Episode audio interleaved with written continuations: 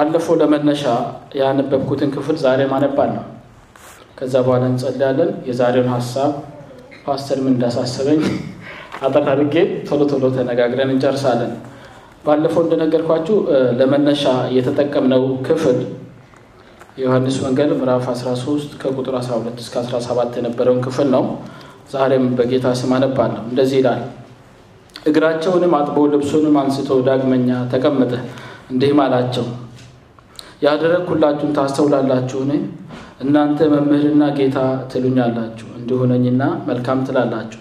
እንግዲህ እኔ ጌታና መምህር ስሆን እግራችሁን ካጠብሁ እናንተ ደግሞ እርስ በርሳችሁ እግራችሁን ትተጣጠቡ ዘንድ ይገባችኋል። እኔ ለእናንተ እንዳደረግኩ እናንተ ደግሞ ታደርጉ ዘንድ ምሳሌ ሰጥቻችኋለሁ። ጌታ ይባላል።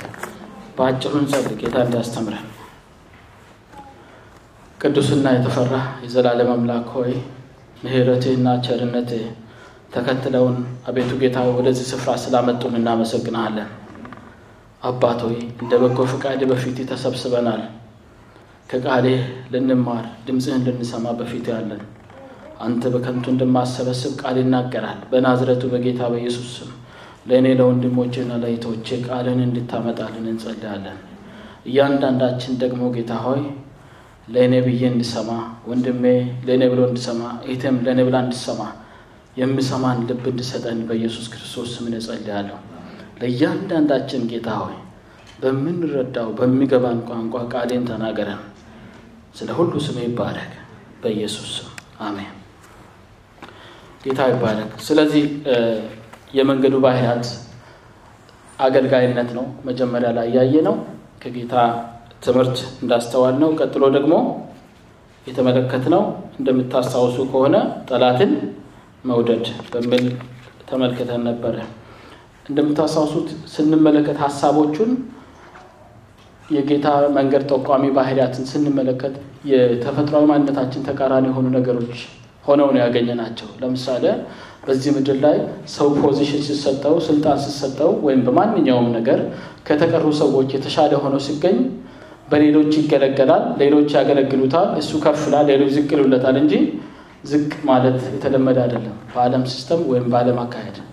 ጌታ ግን ጌታና መምህር ሆኖ ሳለ ፈጣሪ ሆኖ ሳለ ዝቅ ብሎ እግራቸውን አጠበ። ጌታና መምህር ትሉኛላችሁ፣ ትክክል ብላችሁ አላለ። ቢሆንም ግን ላገለግላችሁ ነው የመጣሁት ብሎ ዝቅ ብሎ ማገልገልን አስተማረ። እኛም ጌታ በሚሰጠን position በሚሰጠን ማንኛውም ብልጫ በማንኛውም አቅጣጫ እንደ ጌታ ዝቅ ብለን በተሰጠን ወይም በሚሰጠን position ምን ማድረግ ይኖርብናል? ማገልገል እንደምኖርብን ምሳሌ እንደተወልን ያየነው።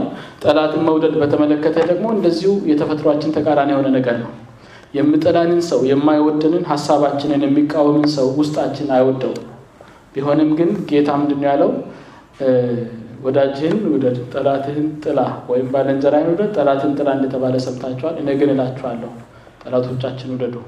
ምክንያቱም በክርስቶስ ስንሆን ከዓለም በልዩነት መገለጥ አለብን። በዓለም በልዩነት ከምንገለጥባቸው መንገዶች አንደኛው በዓለም አካሄድ የማይቻለውን ነገር በማድረግ ነው። ስለዚህ የማይወደንን ሰው መውደድ መቻል ራሳችንን በማሰልጠን የምናደርገው ነገር ነው። ከባድ ሊሆን ይችላል፣ ግን ከጌታ የተቀበልነው ትእዛዝ ነው። ባለፈውም እንደነገርኳችሁ ወደ መጨረሻ ላይ እነዚህን የጌታን መንገድ ባህሪያት በሕይወታችን exercise ለማድረግ እንደ መፍትሄ የሚረዱንንም የተወሰኑ ሀሳቦች እናያለን። ዛሬ ሶስተኛውን ሀሳብ በማየት ነው የምንጀምረው። ሶስተኛው ሀሳብ ወይም የጌታ መንገድ ባህሪ ሶስተኛው ሀሳብ በክፉ ፈንታ መልካምን መመለስ ነው። ይህንንም ስንመለከት የተፈጥሯዊ ማንነታችን ተቃራኒ የሆነ ነገር ነው። ሰው ሊጎዳን ወይም ደግሞ ሰው ሲያጠቃን counter attack ነው የምናደርገው ወይም ምላሹን አጸፋውን በክፉ ለመመለስ ነው ውስጣችን ቶሎ የምነሳሳው። ቢሆንም ግን የጌታ መንገድ ይህንን አያሳይም። አንደኛ ተሰሎንቄ ምዕራፍ አምስት ቁጥር 15 ያለውን ቃል አነብላችኋለሁ። አንደኛ ተሰሎንቄ ምዕራፍ አምስት ቁጥር 15 ላይ ለዚህ የሚሆን ቃል አለ። እንደዚህ ይላል፣ ማንም ለሌላው በክፉ ፈንታ ክፉ እንዳይመልስ ተጠንቀቁ። ነገር ግን ሁል ጊዜ እርስ በርሳችሁ ለሁሉም መልካሙን ለማድረግ ትጉ። ኦፖዚት የሆኑ ነገሮች ናቸው እዚህ ጋር የምንመለከተው። ክፋት ስመጣብን በክፋት ምትክ መልካም ነገርን መመለስ እንዳለብን ይናገራል ይሄ የእግዚአብሔር ቃል ክፍል። ይህንን ስናገር ግን ነገሩ ቀላል እንዳልሆነ የሚያሳይ ቃል በዚህ ክፍል ውስጥ አለ። ለማድረግ ትጉ ይላል።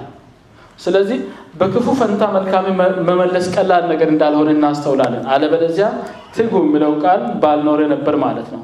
ታስታውሳላችሁ ብዬ አስባለሁ። ሌላ ጊዜም ስለ ትጉ ስለምለው ቃል ስናገር እኔ ትጉ የሚለውን ቃል የምረዳበት መንገድ ትጋት ማለት አንድ ጊዜ መሞከር፣ ሁለት ጊዜ መሞከር፣ ሶስት ጊዜ መሞከር፣ አራት ጊዜ እንዲህ መሞከር ሳይሆን ነገሩ እስኪሆን ድረስ ሳይታክቱ መሞከር ማለት ነው ብዬ ነው የማምነው። እንደዛ ነው ቃሉን የተረዳሁት። ስለዚህ የተፈጥሯዊ ማንነታችን response አይደለም normally በክፉ ፈንታ መልካምን መመለስ። ስለዚህ በጌታ ትእዛዝ ራሳችንን እያሰለጠንን የምናደርገው ነገር ይሆናል። በክፋት በተሞላ ዓለም ውስጥ ነው የምንኖረው እንደምታውቁት። ስለዚህ ይህንን ማድረግ አስቸጋሪ ቢሆንም ቃሉን ሁል ጊዜ ማስታወስ አለብን። የእግዚአብሔርን ቃል መሞላት እንዳለብን የእግዚአብሔር ቃል ያዛል። ቃሉ በሙላት ይኖርባቸው ይላል እና የእግዚአብሔርን ቃል ስንሞላ ትልቁ ፋይዳው ምንድን ነው? የእግዚአብሔር መንፈስ በተለያየ አጋጣሚ ያነበብነውን፣ የተማርነውን፣ የሰማነውን፣ ያጠናነውን ቃሉን ወደ አይምሯችን ያመጣል። በሲቹዌሽን ውስጥ ስንሆን ወይም አስቸጋሪ በሆነ ሁኔታ ውስጥ ስንሆን ለሁኔታው የሚገባውን ቃል የእግዚአብሔር መንፈስ ወደ ሕሊናችን ያመጣል። ስለዚህ ምንም እንኳን በዚህ ዓለም ብንሆን ከዚህ ዓለም ተቃራኒ የሆነ መንግስትን እንደምንወክል ማወቅ አለብን ማለት ነው። ስለዚህ ሁል ጊዜ መገንዘብ የሚገባን ነገር ምንም እንኳን ስጋችን እሽ ባይል ውስጣችን ላይ ያለው መንፈስ የታደሰው መንፈስ ዳግም የተወለደው የእግዚአብሔር መንፈስ አብሮት የሚሰራው የእኛ መንፈስ ይህንን ማድረግ ይችላል። እንደምታውቁት ስጋ በመንፈስ ላይ መንፈስ በስጋ ላይ ይቃወማል። more ያደለብነውን የመገብነው ያ እሱ ምን ይሆናል ያሸንፋል ማለት ነው ውጊያው። ስለዚህ ለመንፈሳችን ልዩ ትኩረት ሰጥተን መንፈሳችንን በእግዚአብሔር ቃል የምንመግበው ከሆነ መንፈሳችን ብልጫውን ስለሚወስደው ስጋችንን ተቆጣጥረው የስጋችን ተፈጥሯዊ ምላሽ የሆነውን በክፉ ፈንታ ክፉ መመለሱን ሀሳብ cancel ያደረገውና መልካም በመመለስ ይተካዋል ማለት ነው። የዚህን ዓለም system ስንመለከት ክፉ ለሚያደርግብን ያው ክፋትን መመለስ የተለመደ ነው። ባለፈም ጠቅሻለሁ። እንዲያውም አብዛኞቹ እምነቶች ከክርስትና ውጭ ያሉ እምነቶች ይህንን ያስተምራሉ። ምናልባትም including Judaism ይሄ የይሁዲ እምነትን ጨምሮ ማለት ነው። ሰው ጠላትን ጥላ ግልጽ ነው። በቃ ተሰጥቷቸዋል። እንደማይችሉ ስለሚታወቅ ያ ነገር ተፈጥሮላቸዋል። በሌሎች እምነቶችም ከሄድን ድንበር ካለፈ ከመጣብህ ሂድበት የሚሉ ነገሮች አሉ፣ ቃል በቃል የተጻፉ። አሁን ስለ ሌሎች እምነቶች እያወሩ ያለውት ልዩነቱ እዚህ ጋር ህይወት ስላለበት ነው ልላችሁ ፈልጌ ነው። የተቀበልነው የህይወት መንፈስ በስጋ የማይቻለውን ነገር ያስችለናል። ስለዚህ የዓለም አሰራር በክፉ ፈንታ ክፉ መመለስ ነው። የጌታ መንገድ ግን እንደዛ አይደለም። በክፉ ፈንታ አጸፋውን ምን መመለስ ነው? መልካም መመለስ ነው። ቀላል አይደለም፣ ትጋትን የሚጠይቅ ስለዚህ አስተውለን ይህንን እንድናደርግ ጌታ ይርዳል። ቀጥሎ ደግሞ ሌላኛው የጌታ መንገድ ባህሪ ነፍስን በመተው ለዘላለም ህይወት ነፍሳችንን መጠበቅ ነው። ነፍስን በመተው ስለ ጌታ ነፍስን በመተው ወይም የራሳችንን ህይወት በመተው በመጥላት ለዘላለም ህይወት ነፍሳችንን መጠበቅ ሁለት የእግዚአብሔር ቃል ክፍሎችን አነባለሁ። አንደኛው ማቴዎስ ወንጌል ምዕራፍ 16 ላይ ያለው ነው። ማቴዎስ ወንጌል ምዕራፍ 16 ከቁጥር 24 እስከ 26 ያለውን አነባለሁ። በደንብ የምናውቀው ቃል ነው። ቢሆንም እግዚአብሔር ዛሬ በዚህ ቃል የሚናገረን ነገር አለ። 16 ከ24 ጀምሮ በጌታ ስም አነባለሁ። እንደዚህ ይላል። በዚያን ጊዜ ኢየሱስ ወደ ደቀ መዛሙርቱ እንዲህ አለ። በዚያን ጊዜ ኢየሱስ ለደቀ መዛሙርቱ እንዲህ አለ፣ እኔን መከተል የሚወድ ቢኖር ራሱን ይካድ፣ መስቀሉንም ተሸክሞ ይከተለኝ። ነፍሱን ሊያድን የሚወድ ሁሉ ያጠፋታል፣ ስለ እኔ ግን ነፍሱን የሚያጠፋ ሁሉ ያገኛታል። ሰው ዓለሙን ሁሉ ቢያተርፍ ነፍሱን ቢያጎድል ምን ይጠቅመዋል? ወይስ ሰው ስለ ነፍሱ ቤዛ ምን ይሰጣል? እነዚህን ክፍሎች ስንመለከት ወይም ጥቅሶች ስንመለከት የክርስትና ሕይወት ወይም ክርስቶስን መከተል የተለየ dimension የተለየ dimension ወይም የተለየ ዓለም ውስጥ ያለን ሕይወት exercise ወይም experience የማድረግ ጉዳይ እንደሆነ ነው የምንመለከተው። በስጋ በዚህ ዓለም ውስጥ ብንሆንም ሁሉ ጊዜ በሕይወታችን ብልጫ ሊኖረው የሚገባ ጌታ ብቻ እንደሆነ ነው የሚያሳየው። በዕለት ተዕለት እንቅስቃሴያችን ከእኛ ጋር ተመሳሳይ ከሆኑ ሰዎች ጋር ነው የምንውለው፣ ስጋና ደም የሆኑ ማለት ነው። እንደኛ ስሜት አላቸው፣ ይከፋቸዋል፣ ይበሳጫሉ፣ ይጣላሉ፣ ደስተኛ ይሆናሉ። ግን እነዚህ ነገሮች ብቻቸውን በህይወት ለመኖር ለእኛ በቂ አይደለም። ክርስቶስን ስንከተል በማንኛውም የዕለት ተዕለት እንቅስቃሴያችን ውስጥ ክርስቶስ ብቸኛው ቀዳሚ ወይም ፕራዮሪቲያችን መሆን እንዳለበት ነው የክፍል የምናገረው። በተመሳሳይ ሁኔታ ዮሐንስ ወንጌል ምዕራፍ 12 ላይ ይህንን ደግሞ ትንሽ ቆንጆ አድርጎ የሚያብራራ ሌላ ክፍል አለ። እሱንም እናንብበው። ዮሐንስ ወንጌል ምዕራፍ 12 ቁጥር 25 ላይ 12 25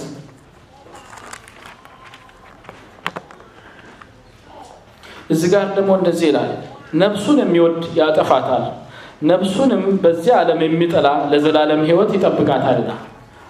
ራስን ስለ መጥላት የሚያወራ ይመስላል ነገሩ፣ ግን relative ወይም አንጻራዊ የሆነ reference እዚህ ጋር ያስፈልጋል።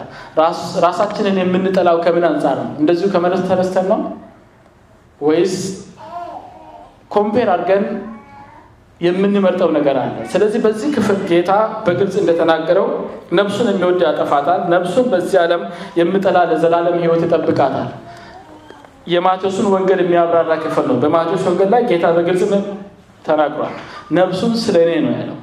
ስለዚህ ነፍሳችንን ስንጠላ ጌታና ማንነታችን ለምርጫ ቀርበው ነው እንጂ እንደዚሁ ጌታ በሌለበት ራስን መጥላት አይደለም። ሁላችንም በእግዚአብሔር አምሳል እንደተፈጠርን እናውቃለን። በእግዚአብሔር ፊት ትልቅ ዋጋ ያለን እንደሆንን ይታወቃል። ነገር ግን የእኛ ማንነት ከክርስቶስ ማንነት እንደማይበልጥ ልንገነዘብ ይገባል። ስለዚህ ጌታና የእኛን ማንነት የሚያስመርጥ ሁኔታ ውስጥ ስንገባ የዛኔ ምርጫው ምንድን መሆን ያለበት?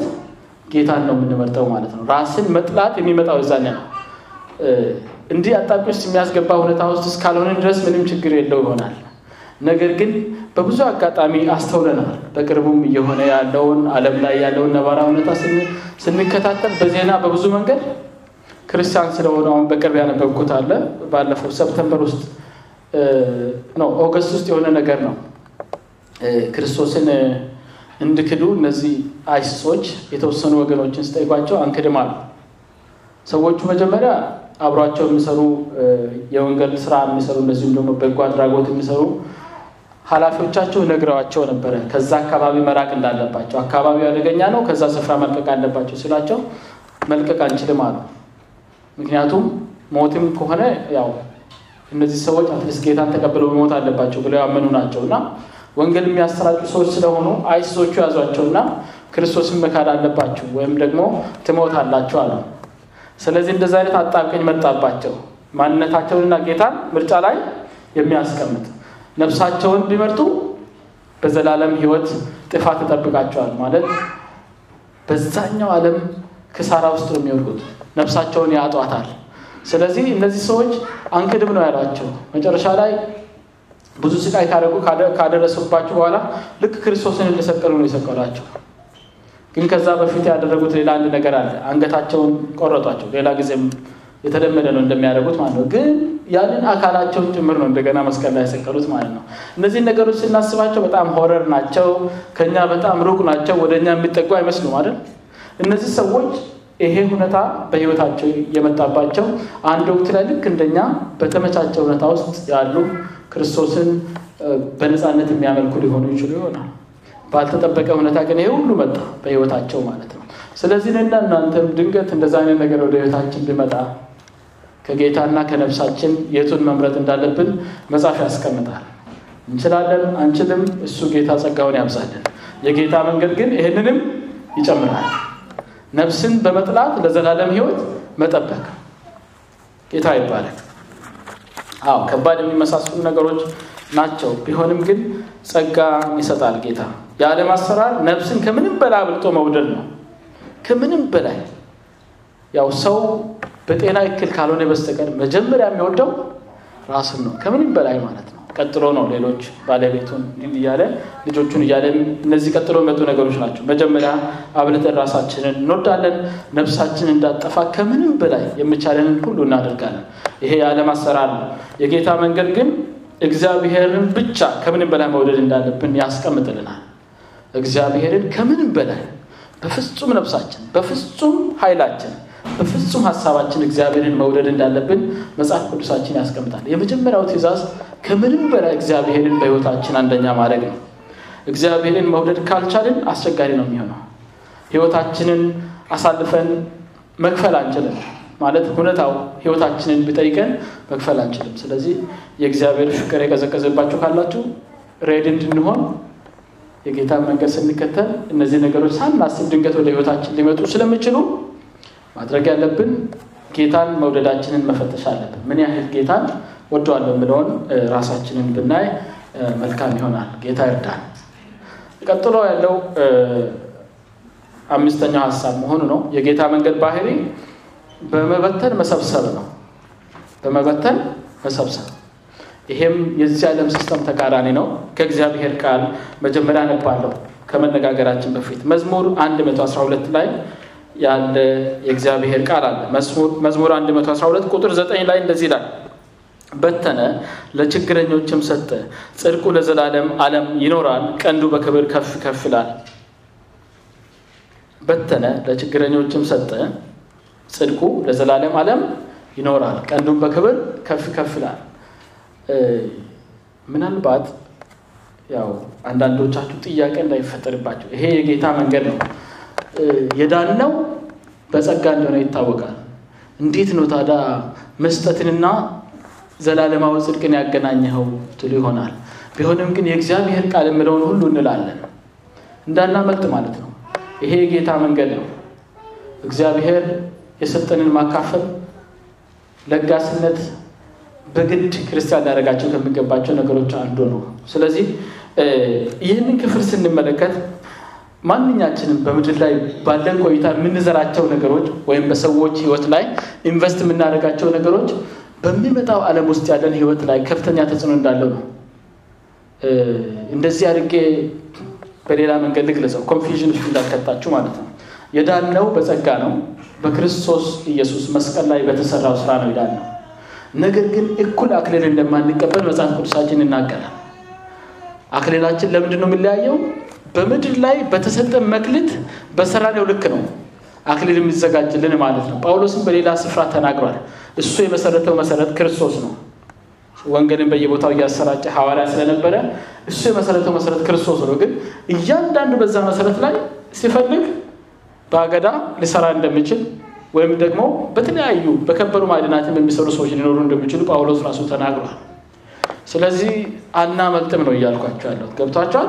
የዳነው በጸጋ ቢሆንም ይህንን የጌታ መንገድ ከመከተል አናመልጥም። አማራጭ አይደለም፣ ግዴታችን ነው። after all በምድር ላይ የተፈጠርነው ክርስቶስን ለሰዎች በማሳየት ነው። ክርስቶስን ለሰዎች ከምናሳይበት ዋና መንገድ ማንነታችንን ለሰዎች በማካፈል ነው። ህይወታችንን ለሰው ከምናካፍልበት መንገድ አንዱ ያለንን ለሰዎች በማካፈል በመበተን ነው። ይህ ዓለም ግን የምታምነው በእንደዛ principle አይደለም። humanitarian aid ምናምን እያሉ ሰዎች ለሰብአዊ ፍጥረት ካላቸው ርኅራኄ ብዙ ነገር ሊያደርጉ ይችላሉ። ግን እውነቱ እንደዛ አይደለም። እንደምታውቁት ሰዎች ሀብታም ሲሆኑ ወይም ደግሞ ቢዝነስ ሲሰሩ ቢዝነሱ ጫፉ ስለማይታወቅ ፍላጎታቸው እንደቀጠለ ይኖራል። በህይወት እስካሉ ድረስ ፍላጎታቸው እንደቀጠለ ይኖራል። achieve የሚደረግ limit የለውም፣ upper limit የለውም። ይቀጥላል ነገሩ ማለት ነው። ለእኛ ለክርስቲያኖች የተሰጠው መመሪያ ግን እንደዛ አይደለም። ብዙ በተሰጠ ቁጥር ብዙ መበተን መቻል አለብን። የተሰጠን ያህል መበተን አለብን። በጥቂቱ ስንታመን ነው ጌታ በብዙ የሚሾመን። ተረድታችሁኛል ብዬ በዚህ ክፍል የተመለከትነውን ነገር በተመለከተ ጌታችን የተናገረው ነገር አለ። ጌታችን ኢየሱስ ክርስቶስ በሚያስተምርበት ሰዓት በማቴዎስ ወንጌል ምዕራፍ 25 ቁጥር 35 እና 36 ላይ ስለ መጨረሻው ቀን ፍርድ በሚናገርበት ሰዓት ሰዎች በበግና በፍየል ምሳሌ በሁለት ጎራ እንደሚሰለፉ እና መጀመሪያ ፍርድ የሚሰጠው የፍርድ ሁሉ ባለቤት የሆነው ጌታ ከጻድቃኖቹ ነው ፍርዱን የጀመረው እና ለእነሱ የተናገረውን ቃል በምሳሌ ጌታ ሲያስተምር የተናገረውን ልናገር። እንደዚህ ይላል ማቴዎስ 25 35 ላይ ማለት ነው። ተርቤ አብልታችሁኛል፣ ተጠምቼ አጠጥታችሁኛል፣ ታርዤ አልብሳችሁኛል፣ እንግዳ ሆኜ ተቀብላችሁኛል፣ ታምሜ ጠይቃችሁኛል፣ ታስሬ ወደ እኔ መጥታችኋል እያለ ብዙ ነገር ይዘረዝራል እና በዚህ ውስጥ አብዛኞቹ ላይ ቢያንስ ቢያንስ ሶስቱ ማለት ነው እዚህ ውስጥ ከተዘረዘሩ ሀሳቦች ሶስቱ ከመበተን ጋር ወይም ደግሞ ከእኛ physical የሆነ resource ከመቁረስ ጋር የተያዙ እንደሆነ ነው የምናየው እዚች ጋር። ለምሳሌ ተርቤ አብልታችሁኛል physically ምግብ ሰጣችሁኛል እያለ ነው። ተጠማው አጠጣችሁኝ physically መጠጥ ሰጣችሁኝ። እንደዚሁም ደግሞ ታርዤ አለበሳችሁኝ። እነዚህ የራስን የሆነን ነገር ለሌላ ሰው ማካፈል ጋር የተያዘ ነው። ስለዚህ ተመልከቱ እንግዲህ ቅድም መዝሙር ላይ ካነበብነው ክፍል ጋር ይሄዳል። ጻድቃንን እንደዚህ ይላቸዋል ይላል ጌታ ሲናገር ማለት ነው። መዝሙር ላይ ደግሞ ምን ይላል? በተነ ለድሆችም ሰጠ ጽድቁም ለዘላለም ዓለም ይኖራል። እኔ የሚመስለኝ ይሄ ነው። ይህንን ለማለት ፈልጎ ይመስለኛል እግዚአብሔር ቃል። በምድር ላይ የምንዘራው ነገር ዘላለማችን ውስጥ የሚኖረንን ፖዚሽን ወይም የሚኖረንን ስፍራ በሚገባ ይወስነዋል ብዬ አስባለሁ ከዚህ ቃል በመነሳት ማለት ነው። ስለዚህ ልግስና የእግዚአብሔር መንግስት የህይወት መሪ እንደሆነ ልናቅ ይገባል። በጥቂቱ ስንሰጥ በጥቂቱ ነው ጌታ የሚለቅልን ማለት ነው። ምክንያቱም resource ኡን በእግዚአብሔር መንግስት መርህ መሰረት የተሰጠንን ነገር more positive influence ለማድረግ እንድንጠቀምበት ወይም ዙሪያችንን በህይወት ያሉ እንደኛ ሰው የሆኑትን ሰዎች impact እንድናደርግበት ስለሆነ የሚሰጠን ብዙም እጃችን የማይፈታ አይነት ከሆንን ጌታ ብዙም እጃችን ላይ አያኖርም። እጃችን በሰፊው የምዘረጋ ከሆነ ደግሞ ይሄ ሰው ብዙ ያተርፋል ብዙ ያበዛል መግለቱን ይጠቀምበታል ብሎ ጌታ ምን ያደርጋል ሰፋ ያለ ነገር ይለቅልናል ማለት ነው። ሐዋርያው ያዕቆብ ስለ እኛ ስለ ክርስቲያኖች ባህሪ በጣም ተማሮ ይመስለኛል።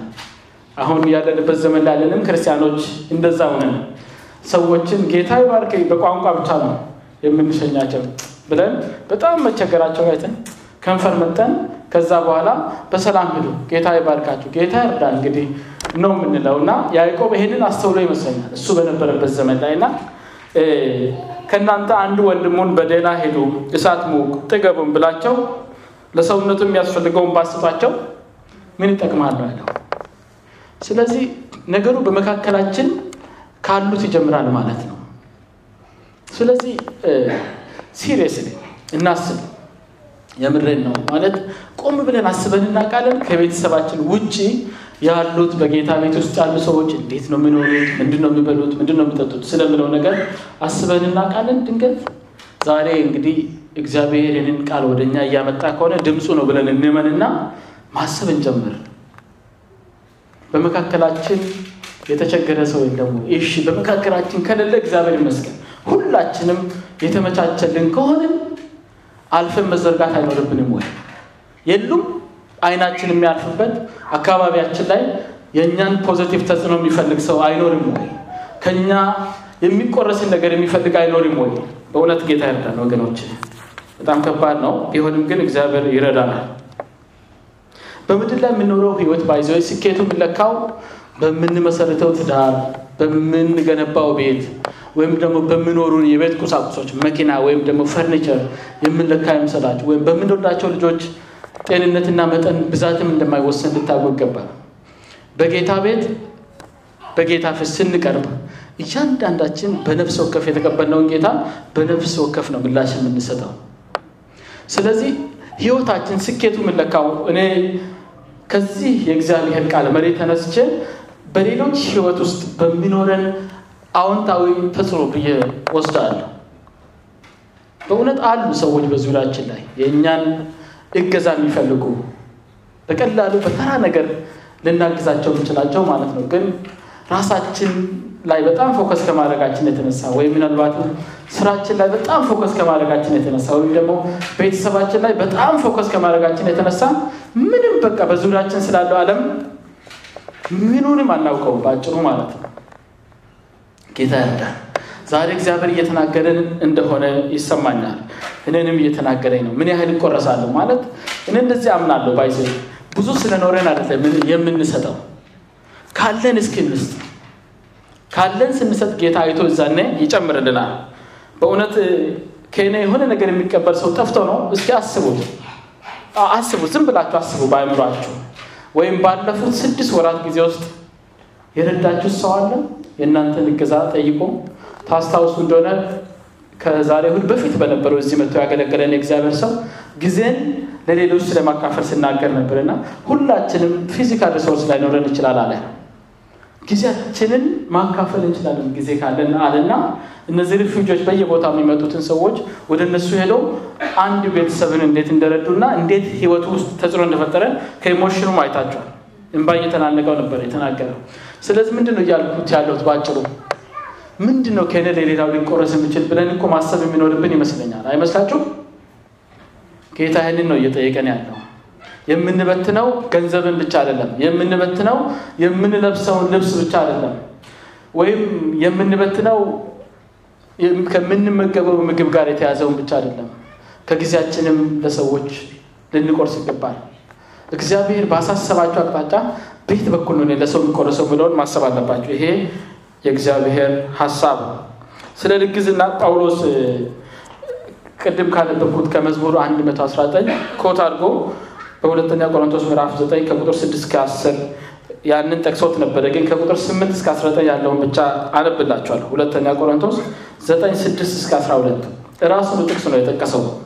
እንደዚህ ይላል ከቁጥር 8 እስከ 9 በተነ ለምስኪኖችም ሰጠ፣ ጽድቁም ለዘላለም ይኖራል ተብሎ እንደተጻፈ እግዚአብሔር ሁልጊዜ በነገር ሁሉ ብቃትን ሁሉ አግኝታችሁ ለበጎ ስራ ሁሉ ትበዙ ዘንድ ጸጋን ሁሉ ሊያበዛላችሁ ይችላል። ለበጎ ስራ ሁሉ ትበዙ ዘንድ ጸጋን ሁሉ ሊያበዛላችሁ ይችላል። እኛ ይሄንን መሪ ተከትለን አንድ እርምጃ ስንራመድ የተቀረው የእግዚአብሔር መንፈስ overtake ያደርጋል። የተቀረው የእግዚአብሔር መንፈስ take care ያደርጋል። ቀጥሎ ያለውን እግዚአብሔር ኃላፊነቱን ይወስደዋል ማለት ነው። ጌታ ይባላል።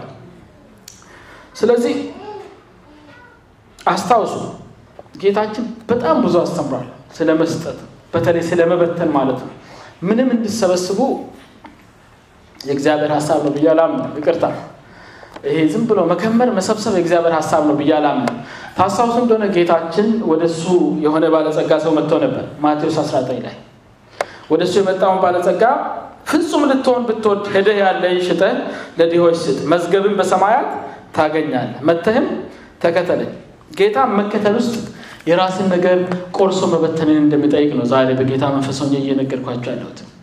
ጌታን በእውነት የምትከተሉ ከሆነ ብዙ ሰዎች እየተራቡ ብዙ ሰዎች እየተቸገሩ እኛ ጋር በብዙ ሺዎች በብዙ ሚሊዮኖች የሚቆጠር ገንዘብ ኢንቨስት እያደረኩ ነው እያለን እንደነገርኳችሁ ቅድም ሊሚቱ አይታወቅም። የዚህ ምድር ነገር ኢኮኖሚስቶችም ያው ይናገራሉ አይደል?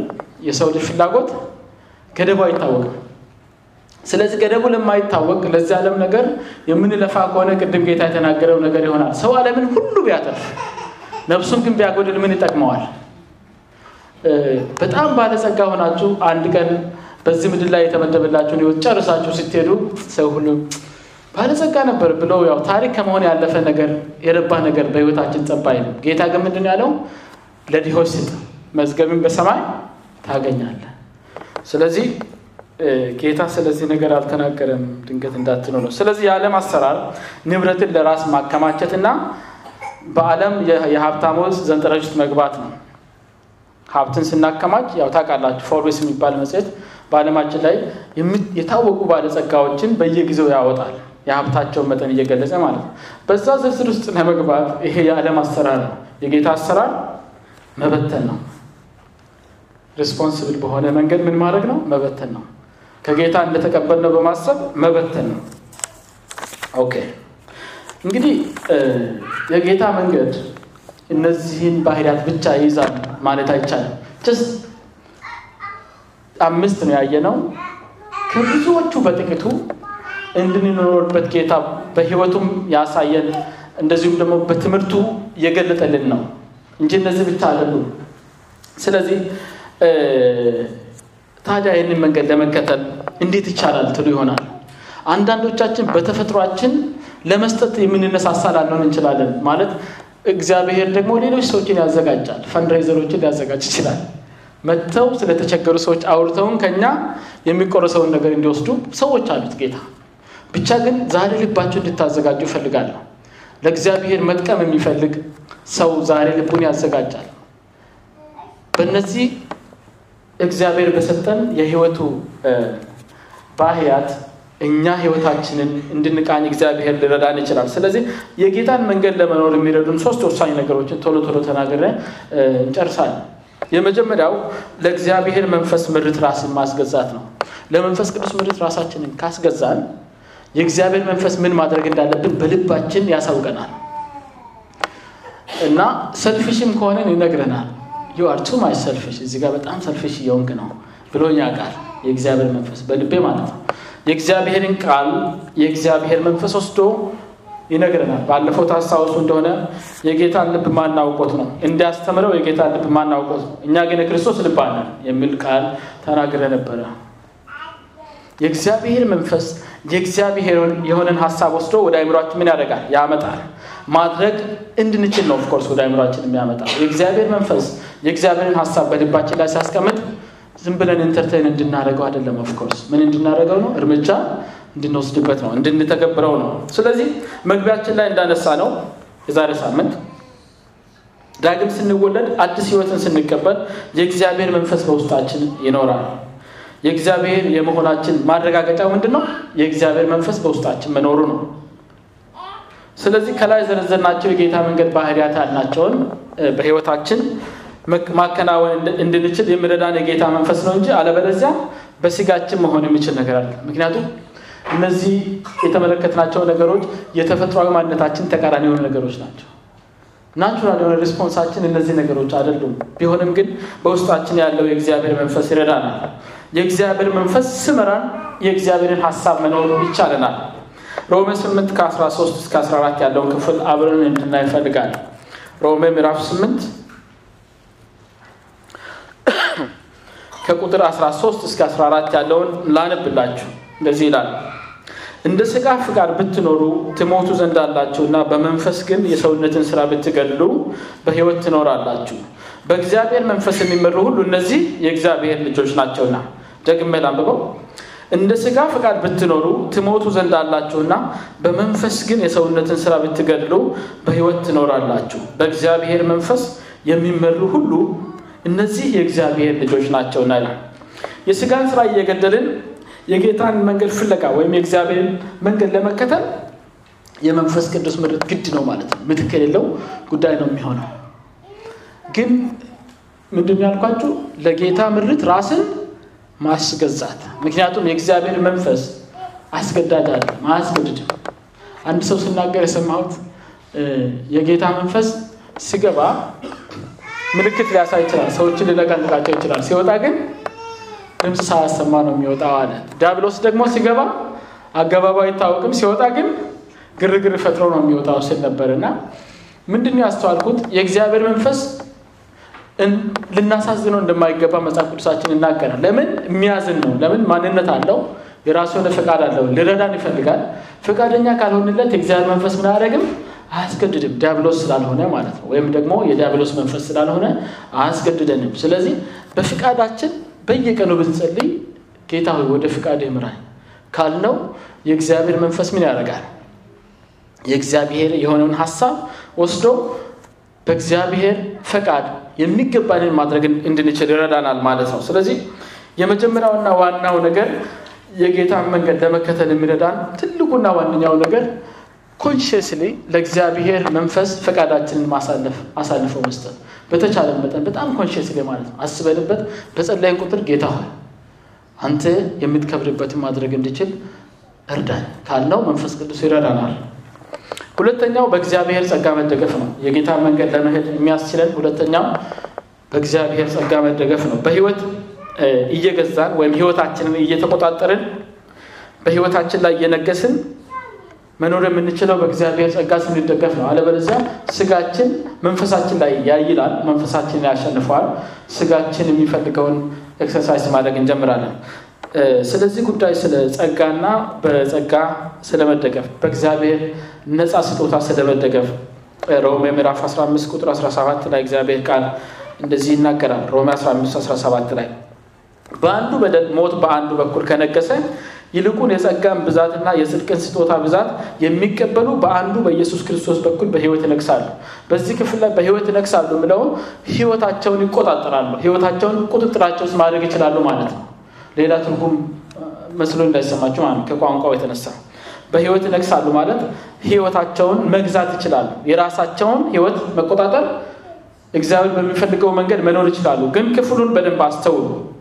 ይልቁን የጸጋን ብዛትና የጽድቅን ስጦታ ብዛት የሚቀበሉ ጸጋንና የጽድቅን ስጦታ ብዛት የሚቀበሉ እነዚያ በአንዱ በኢየሱስ ክርስቶስ በኩል በህይወት ይኖራሉ፣ ይነግሳሉ። ህይወታችንን control ማድረግ የምንችለው በክርስቶስ አምነን ከጌታችን ጸጋንና የጽድቅን ስጦታ ስንቀበል ነው። እነዚህን ነገሮች already ተቀብለናቸዋል።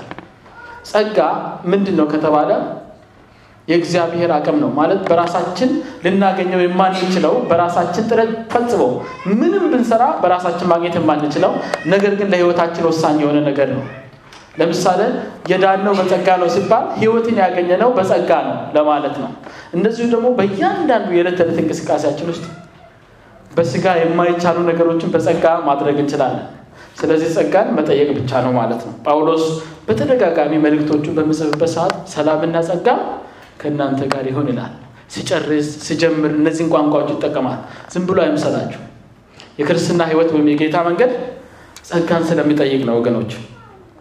ስለዚህ የጌታን መንገድ በስጋችን መከተል እንደማንችል እና የእግዚአብሔር ጸጋ ወይም የእግዚአብሔር አቅም እንደሚያስፈልገን ተገንዝበን ሌላኛው ደግሞ የዕለት ተዕለት የጸሎታችን part መሆን ያለበት ጌታ ሆይ ጸጋህን አብዛልኝ፣ ዛሬን እንደ ፈቃድህ መመላለስ እንድችል ማለት አለብን። ሶስተኛውና የመጨረሻውን ሀሳብ ተናግሬ ጨርሳለሁ። ሶስተኛው የጌታን መንገድ ለመከተል ወሳኝ የሆነው ነገር ምንድን ነው? በአእምሯችን መታደስ ነው።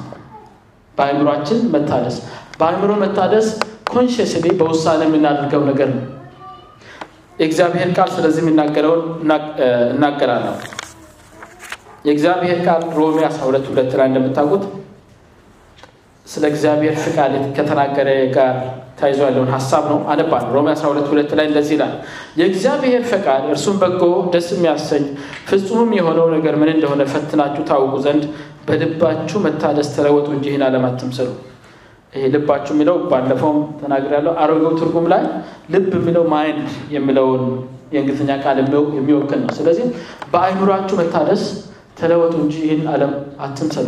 የእግዚአብሔርን ፈቃድ ለማወቅ ሆን ብለን በአእምሯችን decide ማድረግ አለብን።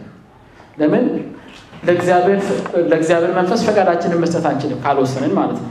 የእግዚአብሔርን ፈቃድ ማወቅ እፈልጋለሁ። የእግዚአብሔርን ፈቃድ መወሰን እፈልጋለሁ።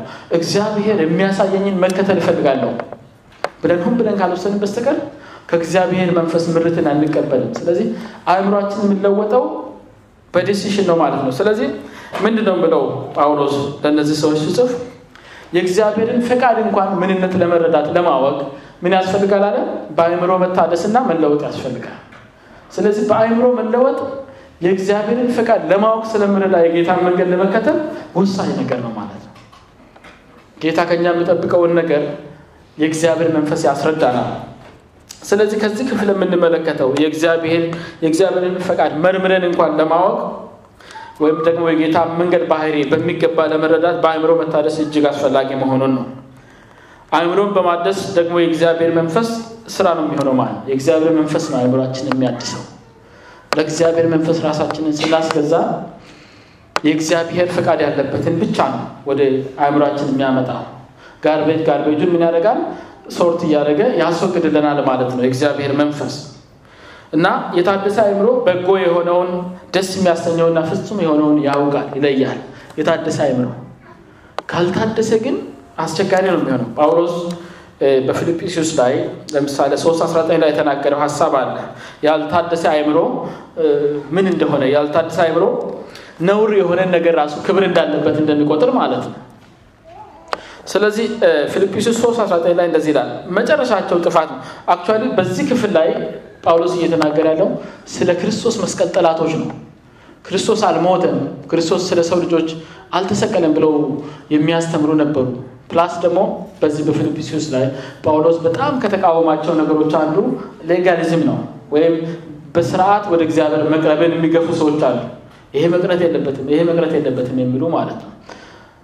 ደህንነት ያገኘነው በጸጋ ብቻ እንደሆነ የማይቀበሉና የሰው ድርሻ መኖር አለበት እዛ ውስጥ የሚሉትን ጳውሎስ ሲቃወም ነበረ እና በዚህ ክፍል ስለ ክርስቶስ መስቀል ጠላቶች ሲናገር ነው ይህንን ክፍል የተናገረው። እንደዚህ ይላል 19 ቁጥር ላይ መጨረሻቸው ጥፋት ነው፣ ሆዳቸው አምላካቸው ነው፣ ክብራቸው በነውራቸው ነው፣ ሀሳባቸው ምድራዊ ሁለቱን የመጨረሻችሁ ነው ማተኮር የፈለግኩት። ክብራቸው በነውራቸው ነው፣ ሀሳባቸው ምድራዊ ነው። ያልታደሰ mind ለመንፈሳዊ ሰው በጣም ቆሻሻ የሆነውን ነገር እንደ ትልቅ ክብር እንዳለበት ነገር ይቆጥራል ማለት ነው። ስለዚህ የእግዚአብሔር ፈቃድ ደግሞ እዛ ውስጥ የለበትም። ምክንያቱም የእግዚአብሔር ፈቃድ በጎ ነው፣ ደስ የሚያሰኝ ነው፣ ፍጹም የሆነ ነገር ነው። ፍጹም የሚለው ከእግዚአብሔር አንጻር ነው። በእግዚአብሔር መለኪያ ነው እንጂ በሰው መለኪያ አይደለም። በነገራችን ላይ ምናልባት ደስ የሚያሰኝ በጎነቱ በሰውም በእግዚአብሔር አይን ሊሆን ይችላል። ፍጹምናው ግን የእግዚአብሔርን ስታንዳርድ ነው የሚያሳየው፣ የሰውን ስታንዳርድ አይደለም። ስለዚህ ነገሩን እንጨርሰው፣ እንጠቅልለው። የጌታን መንገድ መከተል የመንገዱን ባህሪያት መላበስን የሚጠይቅ ከሆነ አገልጋይነት ከመንገዱ ባህሪያት አንዱ ከሆነ በዙሪያ ያሉትን ሰዎች እስካሁን አገልግያለሁ ወይ? ካላገለገልኩኝ ማን አለ የኔን አገልግሎት የኔን service የሚፈልግ ራሳችንን እንድናይ ይፈልጋል። አንድ በአንድ ማለት ነው። ቀጥሎ ደግሞ እንደዚህ እናስብ። ጠላትን መውደድ ይላል። ጠላት ማለት የግድ ጦርነት የገጠማችሁ ሰው ላይሆን ይችላል። ሀሳባችሁን የሚቃረን ወይም ደግሞ በእናንተ ሀሳብ ያልተስማማና ልባችሁ የተከፋበት ሰው ማን አለ በህይወት ብላችሁ እስኪ አስቡ። አለ ነፃ ነኝ፣ ማንንም አላኮረፍኩም፣ ውስጤ ነፃ ነው ስታስቡት የሆነ የሚደብራችሁ ሰው ካለ ችግር አለ ማለት ነው። ስለዚህ አንድ እሱን እንድናስብ ፈልጋለሁ። በክፉ ፈንታ መልካምን መመለስ እንዳለብን ቃሉ ያዛል አይደል? እንዴት ነው ምላሴ ላይ ሰዎች ሲያስከፉኝ ወይም ደግሞ ፈንድ ሲያደርጉኝ response ምንድን ነው? በአብዛኛው እግዚአብሔር በሚያዘኝ መሰረት በክፉ ፈንታ መልካሙን መልሳለሁ ወይስ ቱግ ብዬ እኔም በቃ እሳት ምናምን ምላሽ እሰጣለሁ? ይሄ እነዚህ ነገሮች በህይወታችን ካሉ የእግዚአብሔር መንፈስ ስፍራውን እንደለቀቀ ማወቅ አለብን። የእግዚአብሔር መንፈስ እዛ ጋር ስራውን እየሰራ አይደለም። ነፍሱን መተው እንዳለበት ጌታ ተናግረዋል። ሰው ሊከተለው የሚገባ ከሆነ ምናልባት እስካሁን አጣብቂኝ ውስጥ አልገባን ይሆናል። ነፍሳችንንና ጌታን የሚያስመርጠን ሁኔታ ውስጥ አልገባን ይሆናል። ግን ቆም ብላችሁ አስቡ እስኪ በየስፍራው እየሆነ ያለው ነገር በእኔ ህይወት ቢሆን ከጌታና ከነፍሴ ምረጥ ብባል ጌታን መርጣለሁ ወይ? አስቡት እስኪ ራሳችሁን check አድርጉ። በዚህ እኔም ራሴን check ላድርግ። በመጨረሻም በመበተን መሰብሰብ እንዳለ የጌታ ቃል ይናገራል። እኛ ደግሞ በዚህ ምድር ላይ የጀመርነው ህይወት ወደ time ወይም ጊዜ የሚባለው ነገር ወደ ሌለበት dimension ውስጥ እንደሚሻገር እናውቃለን እና አሁን በዚህ ምድር ላይ ባለን አጭር እድሜ ውስጥ የምናደርገው ነገር ደግሞ ዘላለማዊ በሆነ ማንነታችን ላይ ተጽዕኖ ካለው at least አክሊላችንን ሊያሳምረው የሚችል ከሆነ ይቆረሳለሁ ወይ ማለት እንዴት ነኝ? ዙሪያን አስባለሁ ወይ ወይ ዝም ብዬ ራስን ህይወት ብቻ እየኖርኩ ነው? ራሳችንን እኔ ለመንፈስ ቅዱስ ምሬት ራሳችንን እናስገዛ። የእግዚአብሔር መንፈስ ይረዳናል። የእግዚአብሔርን ጸጋ እንጠይቅ።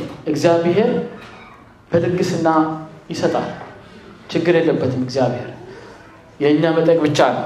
አእምሯችን መታደስ አለበት። የእግዚአብሔር መንፈስ ሊረዳን ሊያግዘን ይገባል። ጌታ ይባላል። ሁላችንም እስኪ በእግሮቻችን እንቁምና በእግዚአብሔር ቃል ሁለት ደቂቃ ብቻ መላከት ጊዜ ጊዜው ቆንጆ ብዙ ማለት ስለዚህ አሁን የመጣው የእግዚአብሔር ቃል ከሆነ እስኪ እንጸልይ እንጸልይ እስኪ እንጸልይና በዛው ራሳችንን እኒ ብዙ ጊዜ አንወስድ ወገኖች፣ እድል ብቻ እየሰጠኋችሁ ነው።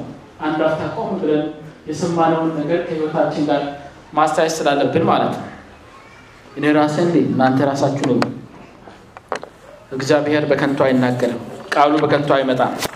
ቃሉ በህይወታችን ስራ አለው። አሁን በተነጋገርናቸው ሀሳቦች ራሳችንን እኒ እስኪ በጌታ ፊት አሁን የተነጋገርናቸው ነገሮች ሁሉም practical ናቸው።